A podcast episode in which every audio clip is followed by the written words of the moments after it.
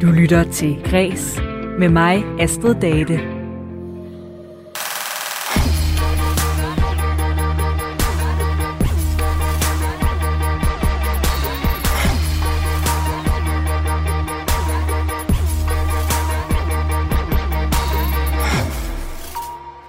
Jeg elsker keramik. Det kunstneriske og det praktiske, det føles sådan helt særligt, når man rører ved det, og det løfter alle måltider at få det serveret på en flot keramiktallerken eller drikke kaffe af en flot krus. Og kunne alle mine skabe være fyldt med fantastisk keramik, ja, så ville det være det. Men øh, jeg har et problem.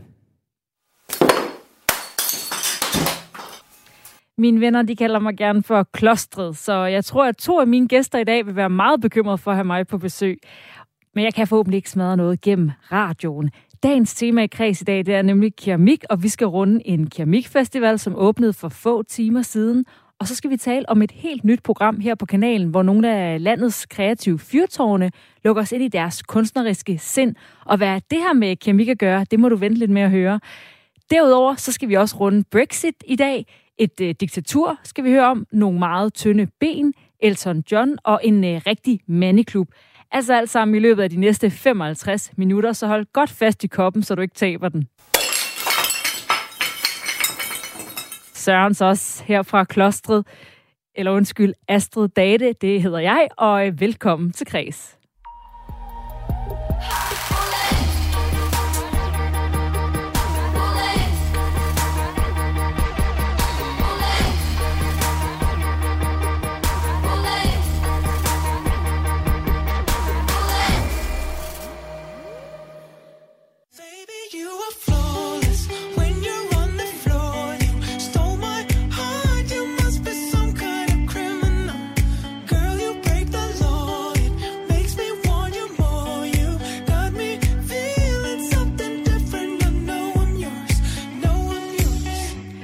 Mads Langer, vi øh, hører lidt af her med Flawless. Ham kan du også høre på en ny festival, der begynder i dag.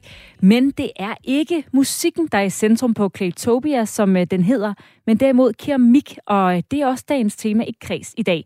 Det er Nordeuropas største keramikværksted, Gård i Skelskør på Sydvestjylland, der står bag festivalen. Og direktør for Fonden Gård, det er dig, Mette Blum Marker. Velkommen til Kreds, og tillykke med åbningen.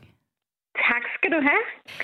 Det er jo kun et par timer siden, at øh, gik op til det, øh, som jeg kalder for en keramikfestival, men som du helst vil kalde et keramikunivers. Hvordan kan det være? Jamen, jeg tænker, det vi har gang i hernede på Gård, som vi kalder Claytopia, det er det her oplevelsesunivers, som man træder ind i, når man går ind af den her havelåge, som du selv beskriver det, som åbnede for et par timer siden. Og hvorfor har I så valgt at stable et arrangement som det på benene?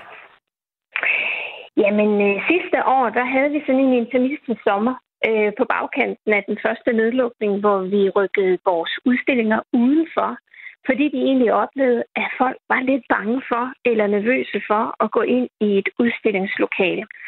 Så vi gjorde simpelthen det, at vi rykkede udstillingerne udenfor i vores, det vi kalder Danmarks smukkeste skulpturpark, Øh, med keramiske skulpturer, der opstillede vi podier med keramikudstillinger. Og det havde en helt fantastisk virkning på publikum, som var meget, meget begejstret over at møde den her kunst. Sådan lidt uventet og var mere spørgende og mere aktive, end vi har oplevet tidligere, fordi rammen egentlig var anderledes. Så derfor har vi arbejdet det seneste år med et øh, nyt koncept hernede, som er det her oplevelsesunivers, hvor vi har inddraget hele haven med øh, hele otte udstillinger er der i år.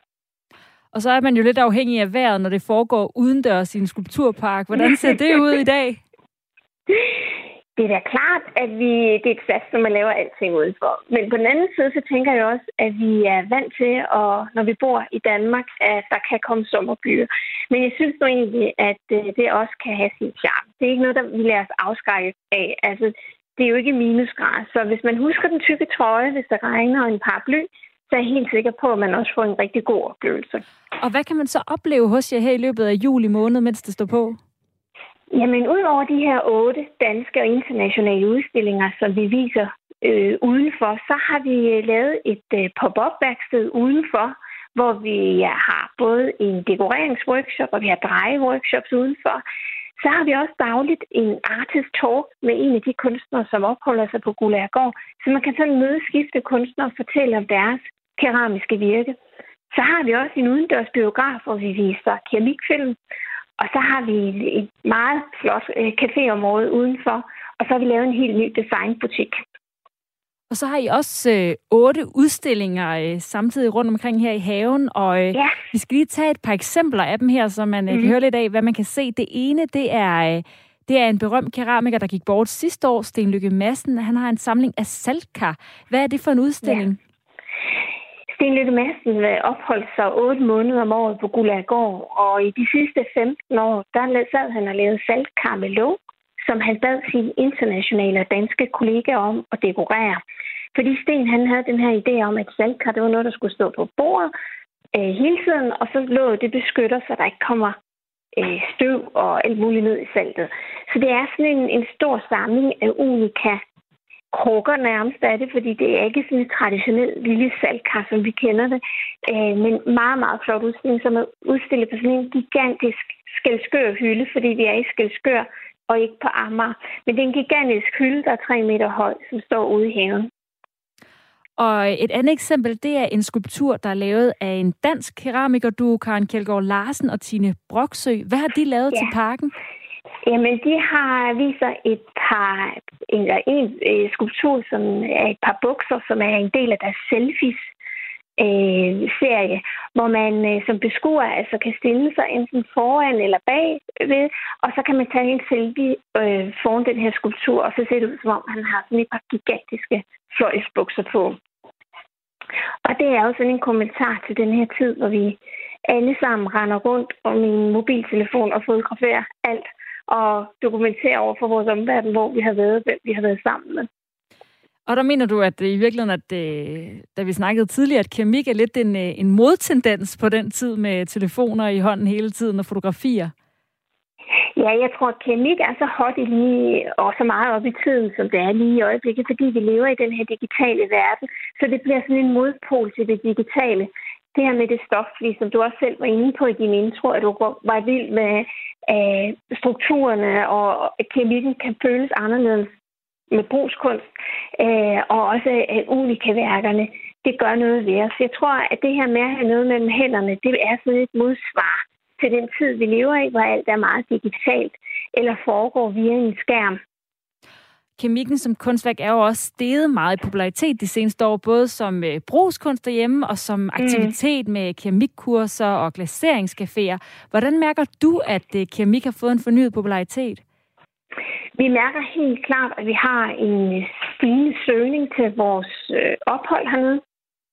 Vi mærker helt klart, at der er flere og flere, der køber keramik, og vi har mange flere forspørgelser på altså keramikoplevelser, end vi har haft tidligere. Så ja, vi mærker også, at keramik er meget oppe i tiden. Og hvilke aldersgrupper er det, der går op i keramik? Det er alle aldersgrupper, tror jeg. Øhm, vi har i hvert fald noget i vores oplevelsesunivers her, Kritopia, i alle aldre. Der kan komme børnefamilier, som kan dekorere kopper, tallerkener eller lære at dreje. Eller man den ældre generation, som kan gå og, og se på ting. Øh, så der er noget for det hele. Arrangementet det foregår jo i øh, Skelskør, der ligger på Sydvestjylland, hvor øh, jeres keramikværksted Gullegård, det ligger også der. Og de sidste 15 ja. år, der har der faktisk været en ret stor tilflytning af kunstnere til Skelskør. Men er det ikke ja. svært at være kunstner i en øh, provinsby som Skelskør? Um, både og. Jeg tror, at nogle gange, så kan man have en meget stærkere forankring øh, ude i provinsen, end man kan have i de større byer. Vi har oplevet en kæmpe, kæmpe øh, opbakning og forankring med Gulagård, og det er ikke uanvendeligt til vores organiseringer, at der møder et meget, meget talstærkt publikum op, måske en 300-400 mennesker, en øh, kold øh, januar lørdag. Så, så jeg tror ikke, man skal sige, at fordi at det er i provinsen, at det så bliver sværere. Øh, tværtom, så tror jeg, at der kan være nogle andre kræfter, der bakker op på en anden måde, fordi det netop er i provinsen. Og hvad er det særligt Skelskør kan? For der er jo mange byer, der i virkeligheden har problemer med at tiltrække øh, ja, publikum og folk til. Hvordan kan det være, at det ikke lykkes i Skelskør? Ja, men Skelskør er sådan en lille særlig købstad på Sydvestjylland. Det er en gammel øh, højskoleby. Der er desværre ikke længere en højskole i byen, men jeg tror, det, det har været det i så mange år, det faktisk stadigvæk præger byen rigtig, rigtig meget. Der er sådan et øh, meget stort engagement også, så det er en meget, meget velbevaret købstad. Så når man kommer ind, uanset hvilken side man kommer fra, så er det en meget smuk købstad også. Den er, den er velbevaret og velpasset. Så de mennesker, der bor der, det er også nogle mennesker, som engagerer sig i mange ting. Øh, så det tror jeg, det er en af koderne til, hvorfor det lykkes her. Øh, ligesom med hovedgaden, øh, der er ikke nogen tomme butikslokaler, men de er fyldt ud enten med kunstbutikker, eller kunstnere, som arbejder, altså kunstnere, værksteder, eller fælles butikker, hvor man er gået flere om at åbne en butik. Og øh, nu kan man så også komme til Skyldskør for at se den her keramikfestival, eller den her have med ja. udstillinger. Nu er der jo lige ja. gået et par timer. Kan du fornemme, hvad, folk sådan, øh, hvad, hvad stopper folk mest op ved? Øh, dels har vi jo en, en kunstner, Janina Mionova fra Polen, som arbejder på den her skulptur, der er 2,5 meter, øh, som vi afslører den 17. i 7. Øh, som sådan en brændingsskulptur. Den arbejder hun på ude i haven lige nu. Og det er klart, det er sådan lidt en tilstykke at se, hvordan sådan et stort værk egentlig kommer til. Øh, og så er der den her skældskøde hylde med Sten Lykke Madsen, som også vækker ret stor begejstring. Men i det hele taget, så vil jeg sige, at de her små universer, der er ude i haven, det er værd at gå en tur og, og blive øh, både betaget, men også forundret over keramikkens verden og mangfoldighed. Hvad hvis man er lidt klodset som øh, mig? Skal man så passe lidt på, når man øh, går rundt i sådan en have? Nej, du kan nemlig ikke komme helt tæt på. Så du øh, kan kun falde rundt ude på græsset, hvis du er meget, meget klodset. Og det er altså en hel måned øh, i løbet af juli, at øh, I har den her, øh, det her univers sat op i Skulpturhaven. Ja. Hvad er sådan succeskriteriet for jer? Jamen, jeg håber, at så mange som muligt ligger vejen forbi.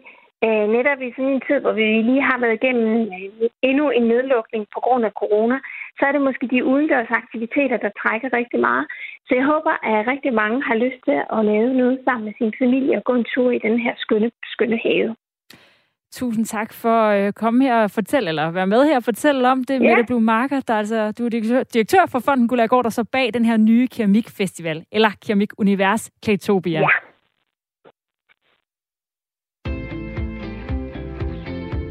Du lytter til Græs med mig, Astrid Date. Og vi hopper lige en tur op på drejebænken og tager en øh, svingtur rundt i den kulturelle verden og ser på nogle af dagens nyheder. Og i dag, der er vi meget over i det, som jeg vil kalde krimstof.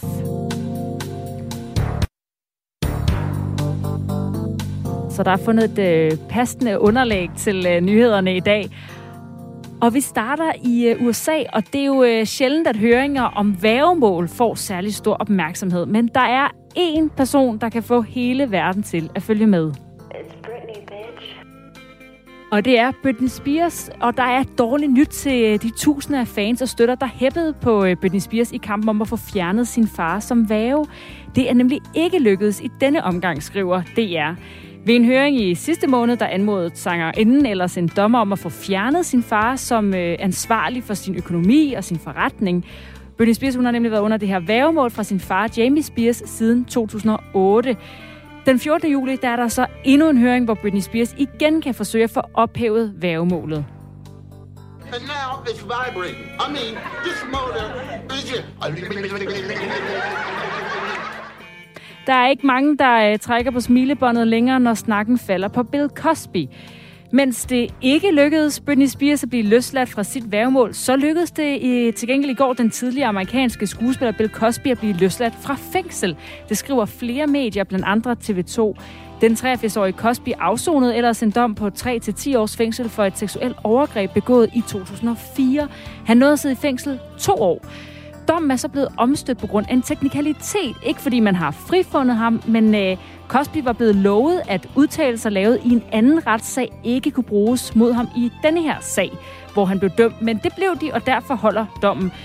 Der har været omkring 60 kvinder ude og anklage Bill Cosby for seksuelle krænkelser, men øh, de sager har alle sammen været forældet, så sagen fra 2004 er altså den eneste, han er blevet dømt for i retten. Og så skal vi hjem til Danmark, hvor sagen om krænkelser i DR's pigekor nu trækker spor videre til Musikgymnasiet Sankt Anne i København. Det skriver politikken. Fire elever har henvendt sig til øh, rektoren om krænkelser tilbage i øh, 1980'erne og 90'erne, og et advokatfirma de har nu fået til opgave at undersøge de påstande, de tidligere elever er kommet med. Ifølge politikens oplysninger er der sammenfald mellem navne, der er at finde i indberetningerne for sagen om DR's pigekor, og at oplevelserne på skolen især drejer sig om skolens kor. Og så slutter vi lige til sidste dag med en øh, mere letbenet nyhed. Og når jeg siger letbenet, så mener jeg faktisk ægte, tynde, røde ben, som har fået, øh, som sidder på en stork. Og i går der fik øh, Michaela i Roskilde som den første danske stork nogensinde sat en GPS-sender på sig, det skriver TV2 Syd. Det kan måske lyde en uh, lille smule stalkeragtigt, men uh, det gør man altså for at kunne holde øje med, hvor de flyver hen om vinteren, når de tager på ferie uden for Danmark. Generelt er vi mennesker jo lidt nogle lurer, når det kommer til storke, så øh, hvis du ikke lige ved, hvad du skal se på Netflix i aften, så kan du smutte ind på TV2's Syds hjemmeside, hvor de streamer live fra storkereden i Smedager. En ud af de to unger i Smedager, de skal også have sat en sender på sig.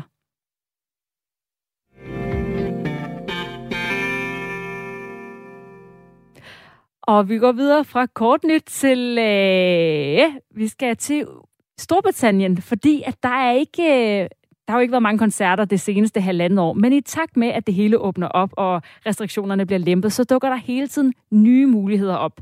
Men hvis du altså er fan af britisk musik, så kan det altså godt være, at det bliver lidt, øh, lidt svært at finde de navne på plakaten her hjemme i Danmark fremadrettet. For på grund af Brexit, så er livet blevet meget sværere for de britiske artister. Og nu kan jeg sige uh, goddag til dig, kommunikationschef på Spillestedet Vega, Ditte Sig Kramer. Velkommen til Kreds. Jo, tak skal du have. Hvad er det for nogle problemer, som de britiske artister står overfor, hvis de gerne vil på tur i Danmark? Jamen altså, man kan sige, øh, både i Danmark og i resten af EU, der, øh, der er den aftale, der tidligere har været omkring øh, fri bevægelighed i EU for arbejdskraft, den er jo ikke gældende længere, øh, og musikere er jo arbejdskraft som alt muligt andre, øh, så, så man kan sige, de kan ikke rejse ind øh, i EU længere, som de har gjort tidligere, og på den måde kan de heller ikke komme til Danmark øh, og spille koncerter uden at skulle have en arbejdstilladelse. Og hvad betyder det så for jer som spillested? Jamen, altså, man kan sige, at vi begynder jo at tage hul på den her problemstilling nu. Vi har, øh, det var jo i ved årsskiftet egentlig, at det indtraf, men nu begynder koncertmarkederne igen at åbne øh, efter den her lange nedlukning. Så øh, det betyder, at øh, det øh, ja, ganske enkelt, at det bliver svært, og, og, og især for de lidt mindre bane, altså dem, vi kalder talenterne og mellemlaget, øh, at arrangere de her europæiske turnéer, når man britisk band, som spiller i Europa, er som regel øh, eller i, i Vega er som regel øh, på en Europaturné. De sjældent de bare kommer for at spille i, i København, men de, øh, København er en destination blandt mange. Og det her med, at det er blevet sværere at planlægge en turné, fordi at du skal have øh, arbejdstilladelse til alle øh, forskellige europæiske lande, er jo et øh, virkelig byråkratisk og også et ret dyr proces øh, at skulle sætte i gang, hvis man er et, et band, der er på vej op, eller måske ikke har et stort setup til at ordne de her ting for sig. Og det er sådan en ganske normal ting, når man er et ikke så stort band. Og øh, jeg spiller stadigvæk har omkring 100 britiske bands eller kunstnere om året normalt. Men hvad så nu? Er I så helt stoppet med at forsøge at booke britiske kunstnere, når det er blevet så svært og dyrt for dem at komme til Danmark og spille? Nej, vi er bestemt ikke, øh, vi er bestemt ikke holdt op med at prøve at forsøge, øh, og vi håber jo også meget, at der, der kommer en løsning, sådan så at vi på en eller anden måde kan komme tilbage i det her gamle flow, som vi oplevede helt indtil, at, øh, at øh, Brexit indtraf. Øh, det ville være rigtig ærgerligt, øh, hvis ikke der blev fundet en løsning, fordi den britiske musikscene er jo virkelig en af de vigtigste musikscener at præsentere. Som du selv sagde, vi har over 100 bands om året normalt, så det er sådan en, en rigtig stor del af vores program. Så vi håber meget, at den her kampagne, der, det er faktisk nummer to kampagne, der bliver sat i gang for at prøve at finde en løsning på det her øh, ret store problem. Øh, at der, det efterhånden vækker lidt genklang. Jeg kan forstå, at, øh, at Elton John har stemplet ind, og han er jo, må man sige, en, en vigtig herre i den øh, sag for at få sat noget øh, lys på problematikken.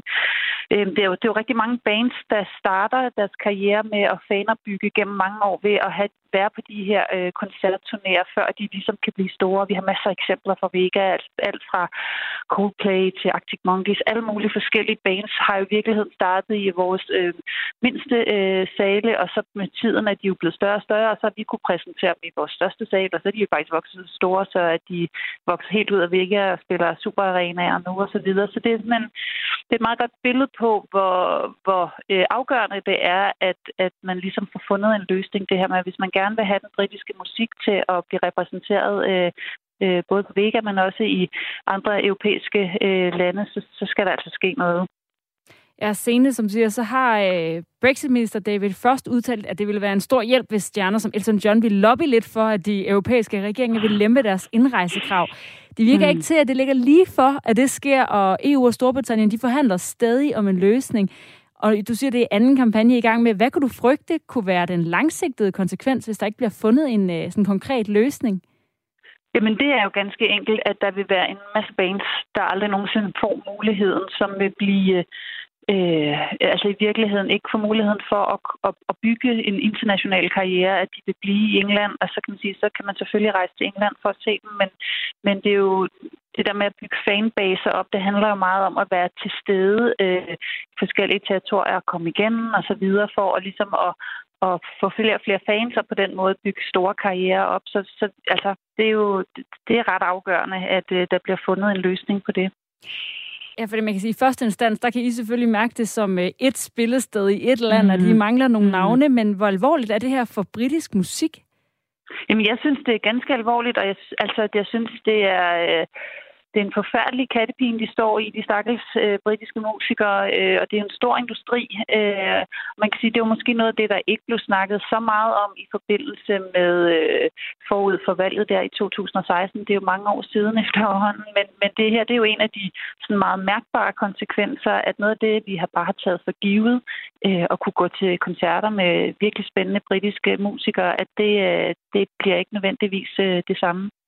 Er, er du også lidt i berøring med de britiske kunstnere? Kan, kan du godt mærke frustrationen hos dem også? Øh, jeg tror ikke, jeg kan mærke den mere direkte, end alle mulige andre kan, men hvis man følger med på Twitter øh, og har gjort det over de senere par år, så har øh, frustrationen været markant. Øh, og, og der har jo altså helt op til det sidste i forbindelse med, øh, at øh, forhandlingerne faldt på plads lige før nytår, der var det en af de emner, der blev taget op igen og igen. Ikke? Men man kan sige, som så meget andet, så er det måske kulturen, man får snakket om først, så er det måske nogle af de større eksport øh, ting, der bliver talt om først, og så er det her lige pludselig gået op for, for rigtig mange, hvor, hvor stor betydning det faktisk har. Og hvor stor betydning har britisk musik egentlig her i Danmark? Altså, hvor stort et hul efterlader det? Ja, altså man kan sige, for, for Vega, der, vi har jo øh, vi har godt 100 bands om året, en lille smule mere, øh, og det, altså det er jo, man kan sige, den, den britiske øh, musikscene er jo på alle måder øh, en, en navigationspæl for mange øh, musikelskere i Danmark. Det er der, hvor mange af de nye tendenser kommer fra, og, og som øh, danske musikere også altid har skælet til, som, som det, man skulle holde øje med, og det er derfra, mange af de nye tendenser kommer. Øh, så det er, ja, det, det, det er alvorligt. Vi krydser fingre for, at de britiske talenter også får lov at komme forbi Danmark i fremtiden, så vi ikke bliver snydt for historien om den gang, vi så den nye Elton John på et lille spillested, inden øh, han eller hun bliver en kæmpe stjerne. Det er det. Ditte Sig Krammer, kommunikationschef på spillestedet Vega i København. Tusind tak, fordi du var med. Selv tak. God dag. Du lytter til Græs med mig, Astrid Date. I maj der blev den hvide russiske public service kanal BTRC suspenderet fra det, der hedder EBU. Det står for European Broadcasting Union.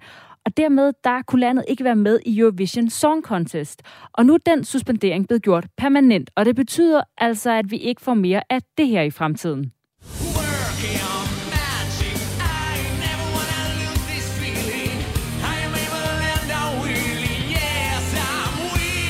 I øh, ved selvfølgelig alle sammen godt derude, øh, men øh, det her var Dimitri Koldun og Work Your Magic, der blev nummer 6 tilbage i 2007. For når man ikke længere er medlem af EBU, så kan man altså heller ikke stille op ved Eurovision. Og for at få lidt øh, magic i studiet, så jeg ikke skal tale om det her alene, så har jeg nu fået øh, mangeårig Eurovision-kommentator og Eurovision-ekspert Ole Tøpholm med. Velkommen til. Tak skal du have. EBU de giver øh, medlemmerne mulighed for at øh, udveksle nyheder og klip og sportsbegivenheder, og så selvfølgelig også det her samarbejde om Eurovision. Ja. Og i maj, der forklarede man suspenderingen med, at man var bekymret over pressefriheden og mm. ytringsfriheden i landet. Storpolitikken er så kommet til Eurovision, Ole. Blev du overrasket over, at landet nu så endegyldigt er ude af det fine selskab? Altså man kan sige, hvis vi havde haft den her snak for et år siden, ja, så havde jeg været overrasket. Men sådan som tingene har udviklet sig i Hvide Rusland efter præsidentvalget og efter øh, de massive protester, der har været på gaden, og den efterfølgende undertrykkelse og hele, hele den øh, udvikling, der har været, nej, så er det ikke overraskende. Altså, så er det her simpelthen prikken over i, og det, der var grænsen for, hvad EBU egentlig kan tillade, at øh, der foregår i, øh, i de lande, hvor der er public service medlemsstationer. Så det måtte være konsekvensen, det her. Er det set før, at øh, nogen er blevet udelukket på den her måde? Altså, man kan, man, øh, man, det er sket en gang før. Altså, det er sket i 1992 i forbindelse med øh, borgerkrigen i øh, Jugoslavien. Der så vi det jo også i fodboldens verden. Det var det, der sendte Jugoslavien ud af EM. Danmark kom med på afbud. Vi blev europamester. Alle var glade herhjemme. På samme tid blev øh, resterne af Jugoslavien med Serbien i øh, spidsen smidt ud. Og det kan man sige, det var en ekstrem situation. Øh, og på samme måde kan man sige, at vi er også i noget, der minder om en ekstrem situation lige nu i forhold til, hvad det er, der foregår i øh, Hvide Rusland. Men ellers så er der meget langt til døren, og der er højt til loftet øh, blandt øh, EBU's øh, medlemmer, fordi at EBU som udgangspunkt ikke blander sig i, øh, i indrigspolitik. Men man har jo et fælles værdisæt, og det er det, der klart er overskrevet her. Og hvordan er nyheden om øh, det hviderussiske farvel så blevet modtaget i øh, branchen, hvis man kan sige det? Altså man kan jo sige, du var selv inde på det i dit oplæg, at øh, EBU-medlemskabet handler om meget mere end Melodi Grand Prix. Det handler også om nyheder, det handler også om sport. Øh, øh Bare lige for at stille det i perspektiv, da TV2 blev oprettet i 1988, der til at starte med, der var TV2 ikke medlemmer af EBU. Det gav nogle enorme problemer i TV2's nyhedsudsendelser, når man skulle dække udlandsstof. Og i Danmarks Radio grinede man lidt af den måde, man lavede nyheder på på TV2. Det blev sådan lidt bunderøvsagtigt. Hurtigt kom TV2 med i EBU. Det gav nogle helt nye muligheder inden for nyhedsudveksling, når man skulle have billeder fra udlandet osv. Og, og der kan man sige, der kommer hvid russisk tv til at, til at have nogle problemer. Det lever de nok med på det hvide russiske stats-tv. Men i forhold til Eurovision, jamen der... Øh, øh det, jeg har hørt, og øh, de Facebook-venner, jeg for eksempel har, øh, der sådan tilhører den hvide russiske opposition, jamen der var man egentlig meget godt tilfreds med det, fordi at der dermed blev lukket for øh, det, man kalder Lukashenkos legeplads. Altså, hvor han bruger Eurovision som et lille udstillingsvindue til resten af Europa, fordi det er hans eneste måde, hvorpå Hvide Rusland lige har dagsordenen i tre minutter i den bedste sendetid lørdag aften. Men som du selv siger, så går Eurovision og EBU jo meget op i, at det ikke må blive for politisk, ja. øh, og med indslagene også i konkurrencen osv. Mm. Er det ikke i virkeligheden præcis det, det er blevet her? Jo, men man er også gået, øh, man har, man har, man har prøvet at, øh, at holde hele den her øh, situation ud i meget lang strækt arm, hvis man kan sige det sådan. Der har været uddelt mange gule kort, men der er simpelthen nogle røde linjer, der er overtrådt.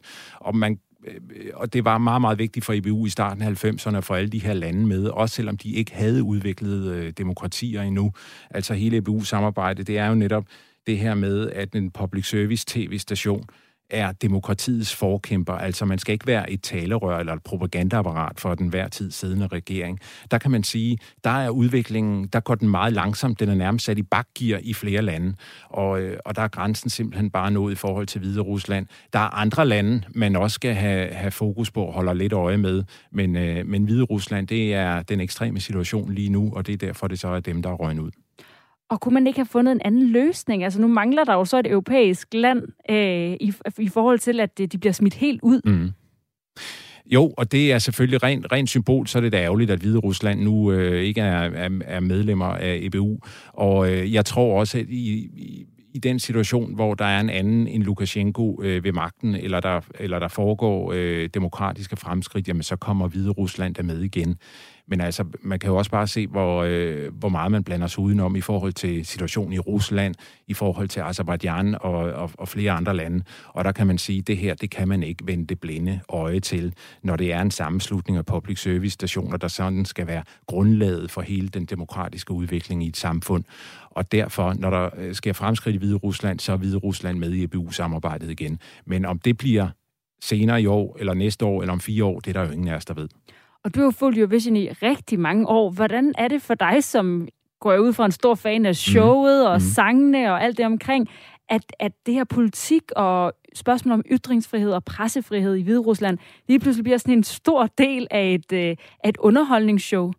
Jamen det har det dybest set altid været på præcis samme måde, som øh, vi jo diskuterer det i forbindelse med, med sportsbegivenheder. Altså øh, bare tage det danske landshold, der i de her timer på vej til Azerbaijan. Der har jo også været masser af debat om det de seneste dage, øh, øh, om det er det rigtige, at Azerbaijan har øh, nogle fodboldkampe i forbindelse med EM. Så det er nøjagtigt den samme øh, debat, der foregår til Eurovision Song Contest, som der foregår til de store øh, sportsbegivenheder.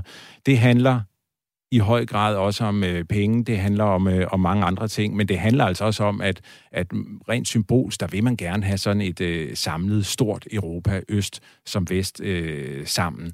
Og, øh, og derfor der, øh, der er det da ærgerligt, at Hvide Rusland øh, øh, lige nu mangler, især når man også kigger på et Europakort, det ligger jo utroligt tæt på Danmark faktisk. Og har Eurovision den magt til at samle Europa? Altså betyder det overhovedet noget for en præsident som Lukashenko i Hviderusland, at de ikke længere kan stille op? Ej, det er mere af symbolsk betydning, kan man sige. Altså, Lukashenko har faktisk været meget engageret i Eurovision Song Contest gennem årene. Øh, lad mig tage to eksempler. Det ene eksempel, det var, der var et år, hvor han ikke var tilfreds med vinderen i det hvide russiske Grand Prix, så kontaktede han hvide russisk stats-tv, og så whoop så blev resultatet ændret. Så den sang, der blev sendt afsted, det var en hyldesang til fædrelandet, der hed øh, I Love Belarus. Og øh, det år, hvor Danmark vandt med Emily de Forest i 2013, der indgav øh, Lukashenko en klage til EBU over afstemningsresultatet. Han mente, det hele var fup. Øh, dels på grund af, at øh, der manglede åbenbart point til Hvide Rusland fra, øh, fra øh, moder... Øh, hovedlandet, havde han sagt, Rusland, og, øh, og så er de i Østeuropa også lidt sure over, at det går så godt for de nordiske lande. Så derover der kender man jo begrebet til den nordiske mafia. Så, så, så rent symbolsk tror jeg, det betyder noget for ham, at de ikke er med i, øh, i Eurovision, men øh, landet som helhed overlever nok. Der er i hvert fald lukket ned for hans uh, drilleri og ja. hans legeplads, som du også kalder det. Og så må jeg jo nok indrømme, at jeg ikke er den store Hvide Ruslands øh, uh, kondisør. Er det noget stort tab, at øh, vi ikke kommer til at se dem være en del af konkurrencen fremadrettet? Altså rent musikalsk har de ikke leveret det store. Nu det øh, klip, du øh, spillede indledningsvis, det er jo faktisk også Hvide Ruslands øh, største succes, og det var også en glimrende popsang øh, i, øh, i 2007 og øh, med, med et godt show. Men siden så har der været langt mellem øh, hitsene, hvis der overhovedet har været nogen. Øh, det, har der, det har der sådan set ikke. Så på den måde har Hvide Rusland været et af de svageste lande i hele Østblokken i, øh, i Melodi Grand Prix. Så rent musikalsk, så er der slet ingen, der kommer til at bemærke, at Hvide Rusland mangler. Kunne der ikke være noget øh, potentiale i at hive øh, et øh, hvide-russisk eksilband ind, ligesom man gør med OL med syriske atleter, der så får lov at stille op under et neutralt flag? Ej, så tror jeg netop, at det hele bliver for politisk, fordi selvom man går ind for, at medlems-tv-stationerne, de jo netop skal stå for de her demokratiske værdisæt, som skal udvikle sig i positiv retning, altså så, så bliver det for politisk. På samme måde som da Ukraine var værtsnation første gang, der havde de en idé om, da det hele skulle foregå i Kiev, at i øh, pausen, altså mellem sidste sang havde været på, og så pointafgivningen skulle, øh, skulle finde sted, at der skulle præsidenten holde en tale. Der gik EBU også ind og sagde, ah, ah, den går ikke, det her det er et upolitisk show, altså I må finde på noget musik, dans, whatever. I må øh, faktisk være meget, meget kreative, men en politisk tale, det hører ingen steder hjemme. Og på den måde, så tænker jeg også, det vil blive for politisk, hvis man, øh, hvis man gør det på den måde. Ole Tøpholm, du får altså 12 point herfra. Tak fordi du kom forbi. Det var så lidt. Du lytter til Græs med mig, Astrid Date. Findes der en opskrift på kreativitet, og øh, hvordan kunne den i så fald lyde? De spørgsmål stiller vært her på Radio 4 og keramiker Tue Vinter til kunstnere og andre kreative mennesker i Radio 4's nye sommerprogram Skabersind, hvor Tue Vinter undersøger kreativitetens væsen. Og her er lidt af første afsnit, der bliver sendt på søndag. Det er med Susse Vold, der fortæller her, hvordan at hun har fået lov til at være kreativ i sit arbejde med filminstruktøren Thomas Winterberg. Og arbejde med Thomas Winterberg har været fuldstændig fantastisk, fordi da jeg filmede for mange, mange år siden, øh, der kunne man jo altså ikke sige til Erik Balling, ved du hvad, øh, jeg vil gerne stryge den her, hvad synes du om det? Det man gjorde man ikke. Man sagde ikke til en instruktør, filminstruktør, der, at man hellere ville noget andet, eller om min idé ikke var bedre. Men med Thomas kunne man sige, ved du hvad, øh, når jeg nu sidder her over for Mads, og skal anklage ham for det her, der er sket, jeg kunne godt tænke mig at stryge den replik, og bare se på ham. Bare se på ham rigtig, rigtig længe. og ikke sige noget. Det er langt stærkere end den replik, der står. Det gør du bare. Det var magisk at opleve, og, ja. og det, ikke, det var ikke sådan, at alle blandede sig. Men hvis der var en eller anden lille idé, man sagde, kunne vi ikke, så sagde han, prøv det. Og nogle gange, så fungerede det, og så var det rigtigt, og nogle gange, så fungerede det ikke. Mm. Men så er man, så er man med kreativ. Og vært Vinter, du har sagt ja til at uh, fortælle lidt om programrækken om keramikkens væsen her i dag, hvor keramikken er dagens tema i kreds. Velkommen til. Tak skal du have. Og du har altså interviewet en række kunstnere om deres skabersind og kreativitet. Hvad er det for nogle grene kulturen, du har talt med folk fra?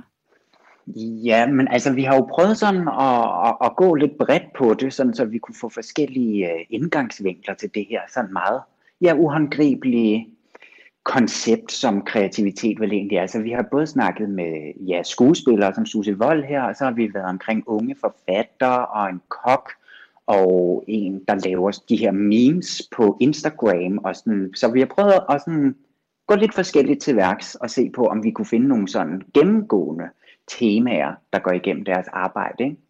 Og oplevede du så det, at der var nogle øh, sådan særlige træk eller temaer, der gik igen hos de her kreative mennesker? Altså, der var i hvert fald en eller anden form for det her med at, at udkomme med noget. Ikke? Altså sådan få, få øh, sat sig et aftryk af sit arbejde. Det er jo, det er jo selvfølgelig det, som, som alle de her mennesker arbejder med, lige meget om det er en bogudgivelse, eller det er et, et hurtigt meme på nettet. Så den her med sådan at aflevere noget, det, det, det, det er jo det, som de, de ligesom skal. Og den glæde, eller den sådan, ja, de overvejelser, der bliver gjort om, når man sætter de her aftryk ud i verden, det, det var sådan, øh, altså der var i hvert fald en eller anden ting, der sådan gik igennem med, at det er noget, noget afsluttet, ikke? som man sådan forlader, når det sådan er, er, er kommet ud til offentligheden, hvis det giver mening. Er der noget skaber trang i, i folkene? Det, det må jeg nok sige. Altså nu har vi jo igen snakket med meget forskellige mennesker, ikke? og de sådan har meget forskellige syn på det. Øh, men der er jo nogle af de her, som bare ikke kan lade være med det, og har så kæmpe store ambitioner. Vi skal snakke med, med kokken Rasmus øh, Munk på et tidspunkt også, som har bygget den her vanvittige, kæmpe store restaurant op, som ikke kun er en restaurant, men også et, et ja, altså en kunsthal. Og, altså det, det, det er et vanvittigt projekt, som sådan i, i tankerne. Jeg kunne lige sådan se den første pitch, ikke? Og, og sådan sige, det her, det skal koste over 100 millioner kroner, og øh, altså, ja, men hvor det sådan, det her, det, hvad regner du med, ikke? men altså sådan, og det her med, at de lykkedes med det, det er, ja, det, der er sådan en kæmpe ambition, der bare ligger, ligger hos de her. De vil ud med det, ikke? Var det en generelt ting, det her med de øh, høje ambitioner? Mm, ja, både og ikke, fordi at så når man snakker med sådan en, der laver memes, herlige Svend snakkede vi med, øhm, altså det, det er jo på et lidt andet niveau. Altså han har også så høje, øh, han laver sådan nogle lidt halvpolitiske øh, sjove memes med søde dyr i, ikke? og på den måde, altså han, øh, og han var sådan set ambitiøs omkring sit arbejde, men det er jo en anden måde sådan at, at gribe det an på, vil jeg sige. Øh, men det her med at, at, at udkomme, det var så en kæmpe stor ting for ham, at sådan se, se noget blive skabt omkring det, han afleverer, ikke? her på, så på Instagram, som han gør. Og konceptet for dit program, det er jo faktisk at tage ud til dem, og så har du haft en klump ler med dagens tema her, Chris. Ja. Det er jo keramik, og undervejs... Jamen altså, hvor er det oplagt? Jamen det er det, fordi så har de jo, dem du har snakket med, de har så skulle skabe et lille værk, imens at, øh, at du har interviewet dem. Hvordan gik det for dem? Jamen altså, ja, jeg vil lige sige, jeg, jeg tog ligesom jeg jo, som du siger, jeg har, jeg har arbejdet med keramik og uddannet inden for det, så jeg synes, at det kunne være sjovt at, at ligesom tage en del af min verden med til dem. Øhm, og så, så har vi ligesom sådan skulle prøve at lave et lille, et lille værk sammen med de her gæster.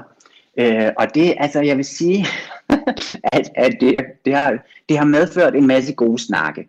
Om det har medført sådan god keramisk kunst, det, det vil jeg lade det, det vil jeg ikke svare på direkte. men, men, men det har i hvert fald medført en masse skønne snakke om proces og inspiration og kreativitet, som var det, som vi ligesom tog udgangspunkt i med den her klumplære. Ikke? Og man kan sige, heldigvis handler dit program jo også om øh, den kreative proces, og ikke øh, nødvendigvis resultatet af det. Lige præcis, hvad er det godt set. Og hvad er, det, hvad er det, hvis vi bare lige bliver ved keramikken, hvad er det så, det konkret kan, den her proces med at sætte sig ned og lave noget ud af lær?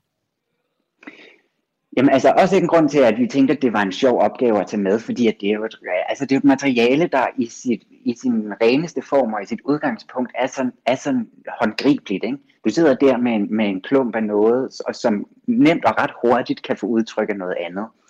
Øhm, så på den måde, så, altså, så, så, så er der jo også nogen, der bruger det til i, altså det er jo sådan lidt op i tiden også at bruge det som, som et afstressningsmåde, øh, at sidde og skabe noget af det her der. Det har fået sådan lidt en sendfølelse over det. Ikke?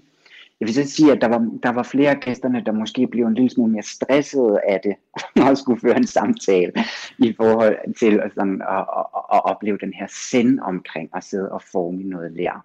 Er det måske ikke meningen, man skal have dyb snak samtidig ved siden af?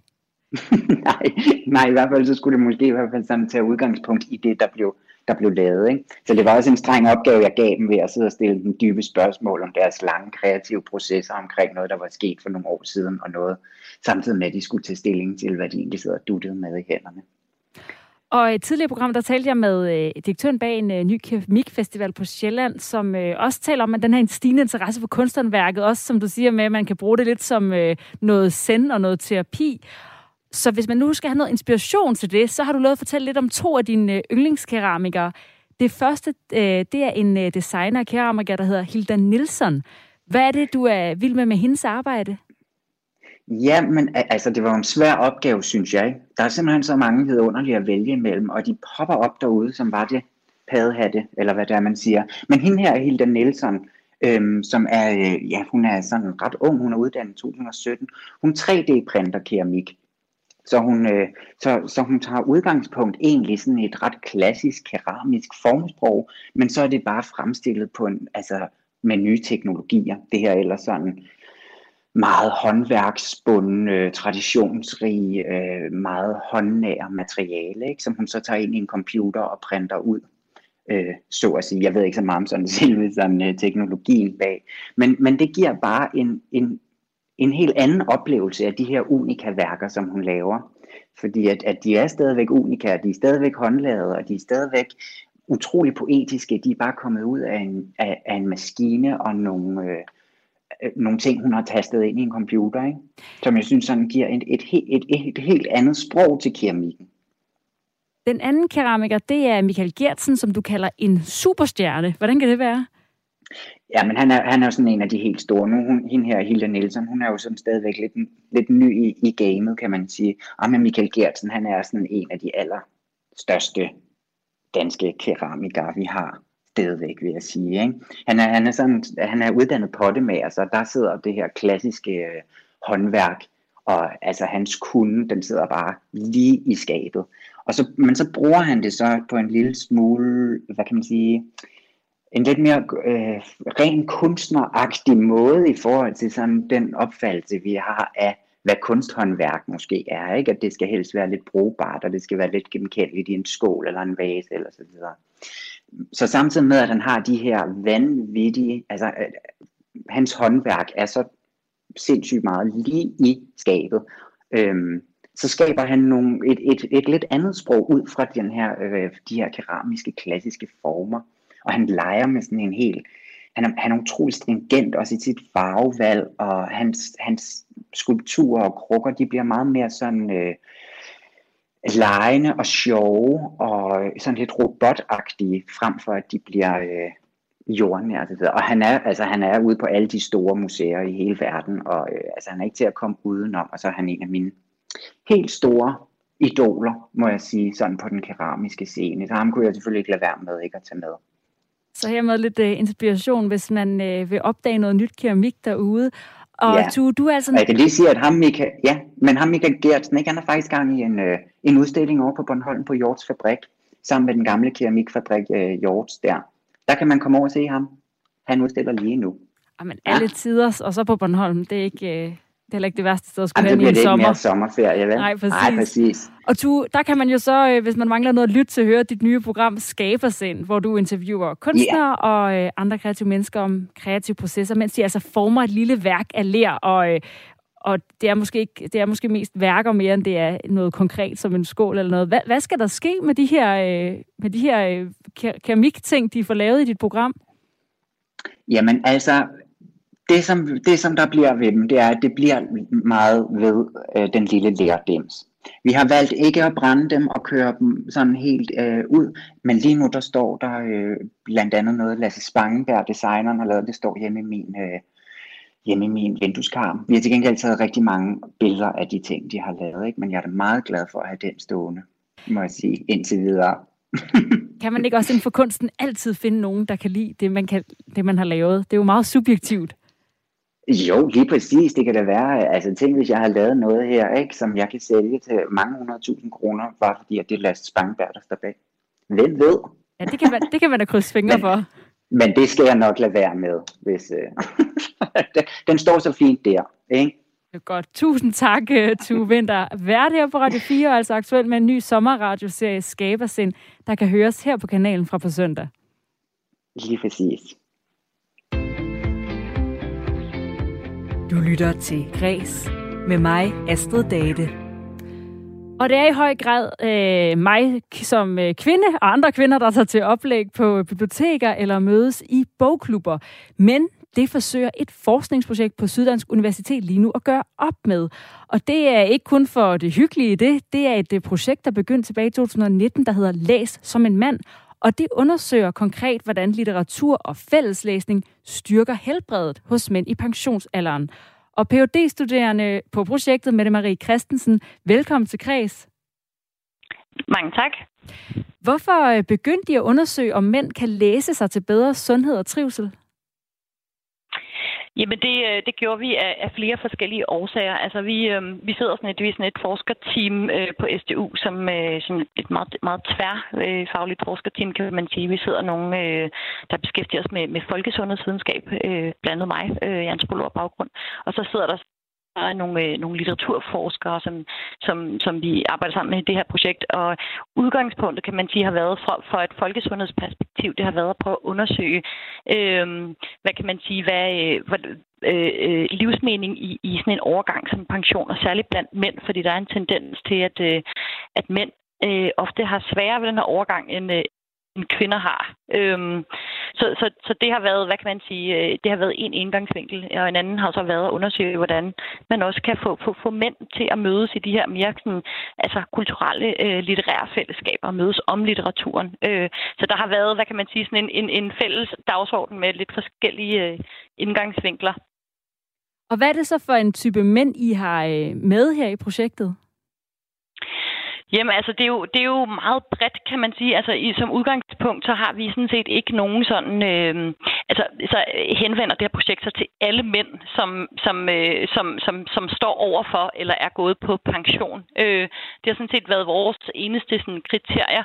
Øh, også fordi vi kan se altså, ud fra forskning, at, at, øh, at det ikke... Altså, altså at det, den her overgang til pension kan være en, en, en risiko... Øh, sådan en, en risikoperiode for, for alle mænd. Altså om det så er øh, altså lige meget, øh, hvad kan man sige, den, den sociale baggrund, eller øh, hvad kan man sige, øh, tilknytning øh, til arbejdsmarkedet eller type af arbejde. Øh, så vi har sådan været nysgerrige på at prøve at undersøge, om man, man kunne samle sådan et bredt udsnit af mænd i overgang til pension omkring, øh, omkring øh, litteraturen i det, vi så har kalder øh, guided fælleslæsning, sådan et koncept øh, øh, for, for, for, øh, for, for, hvad kan man sige, for, for fælles øh, læsning og samtale omkring litteraturen. Så I har altså alt fra øh, bankmand til slagteriarbejderen med i de her øh, fælles læsegrupper? Lige præcis. Og også, hvad kan man sige, folk med meget forskelligt sådan forhold til litteratur. Altså, øhm, der, der er jo både nogen, som, hvad kan man sige, har været enormt motiveret af at være med i det her projekt, fordi de, øh, de elsker litteratur, og de elsker at læse. Øhm, der er jo også nogen, som så har måske tidligere har læst, og som som, som, øh, som gerne vil sådan genetablere et forhold til litteraturen.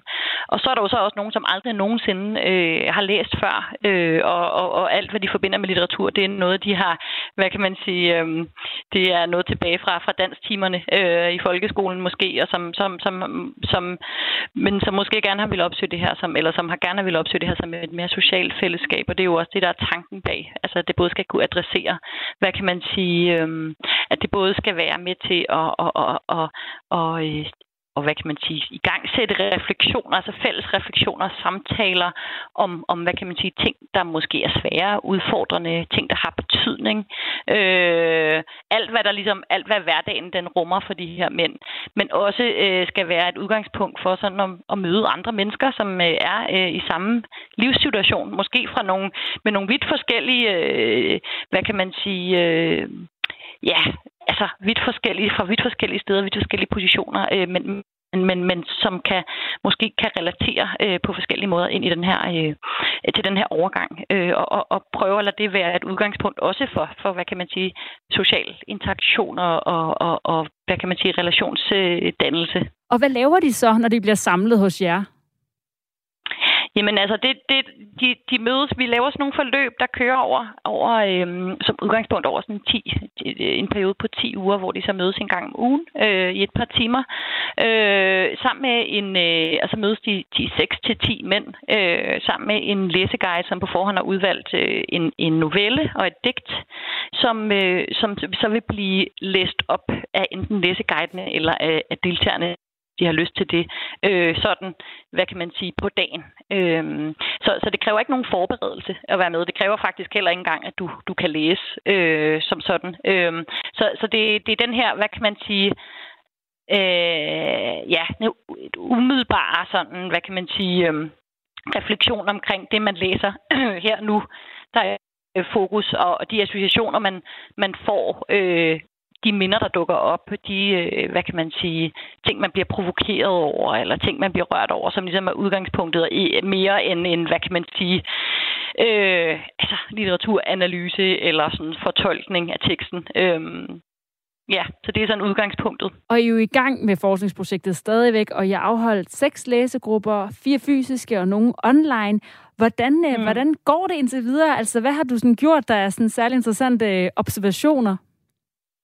Jamen, det går sådan set øh, rigtig fint. Altså, vi har jo været øh, rigtig glade for også at kunne, kunne lave nogle, øh, nogle online læsegrupper her under øh, corona, og det har faktisk også øh, altså, det har jo øh, fungeret rigtig godt. Øh, vi har også kunne se, at det kan nogle andre ting altså, end, end det fysiske. Altså, det ikke kun er, hvad kan man sige, øh, noget, som som, hvad kan man sige, kan være en, en midlertidig erstatning, men faktisk også noget, som, som, som kan nogle andre ting og giver nogle andre muligheder for folk, som måske ikke har overskud til at møde fysisk op et sted og sidde over for andre mennesker, men, men som stadigvæk gerne vil, vil, vil, øh, vil, vil, vil altså, som stadig kan få gavn af det her møde, øh, kan man sige. Og hvad, øhm, ja, hvad er det så for en gavn, de får af det? Jamen altså, det vi kan se sådan indtil videre, den, den hvad kan man sige, det, den, øh, øh, den respons, vi har fået fra deltagerne, den, den, det, har, det har været, for det første har det været øh, øh, overvejende positivt. Øhm, og, og så, altså, altså noget, noget af det, vi kan se, det er, at det faktisk altså, kan være med til at skabe sådan et, et hvad kan man sige, sådan et, et trygt rum øh, for de her venner, hvor man kan snakke om ting, der betyder noget øh, for en, med, med, med andre, der på forskellige måder kan, kan, sådan, kan relatere. Men at, og det, der så er det væsentlige her, det er, at jo faktisk foregår via litteraturen. Det vil sige, du kan relatere til øh, og reflektere over din egen livssituation øh, øh, og andres øh, hvad hedder det livssituationer og omstændigheder øh, hvad hedder det via karakterer via fortællinger og det føles for rigtig mange trygt det her med at man ikke nødvendigvis skal skal bruge sig selv men at man ligesom kan bruge litteraturen som sådan et springbræt eller en, en åbning ind til at tale om, om, om ting, der betyder noget, øh, uden at man selv skal på banen, øh, så at sige. Ikke? Øh, men at man så stadig kan tage, kan tage noget med sig øh, altså, øh, og, og, og bruge sig selv. Øh, hvad hedder det? Det gør det mindre sårbart for mange, øhm, og gør faktisk, at, at, at, at, at mange føler, at de kan tale om nogle ting, de ellers ikke ville tale om i andre sammenhænge. Og helt kort, hvad skal det her projekt så øh, bidrage med i sidste ende? Jamen altså, det vi, vi godt kunne tænke os, og, og sådan, øh, altså, der, der er flere forskellige ting. For det første, så har vi, har vi øh, en, et, en, hvad kan man sige, lidt en, en, en Ja, undskyld. Nej, nej, du fortsætter bare. Der er bare kort tid, okay. så det var bare helt kort. Ja, jeg skal nok gøre det kort. Jeg skal nok gøre det kort. Men altså, vi, vi er jo interesseret i sådan på den lidt, sådan, øh, sådan lidt bredere set at prøve at åbne op for, sådan, hvad kan man sige, at finde ud af, hvad, hvad kultur kan øh, i, i en sundhedssammenhæng, og prøve at finde ud af, hvad man kan arbejde med kulturelle tiltag inden for en, en sundhedssammenhæng. Øh, og så er vi jo så også interesserede i at prøve at få etableret nogle fora øh, for de her mænd, og det har vi samarbejdet med, med, med, læ- med læseforeninger og ældresagen om øh, at skabe nogle, øh, nogle, hvad kan man sige, nogle lokale tilbud rundt omkring i Danmark, hvor man kan mødes som mand omkring litteraturen øh, med andre øh, i samme livssituation. Tusind tak, Mette Marie Christensen. Vi håber på, at der kommer flere mandlige øh, læsegrupper. PhD, og du er altså PhD-studerende på projektet Læs som en mand på Syddansk Universitet. Held og lykke med det. Tusind tak. Og det var kreds for i dag sat sammen af mig selv og Emil Schønning.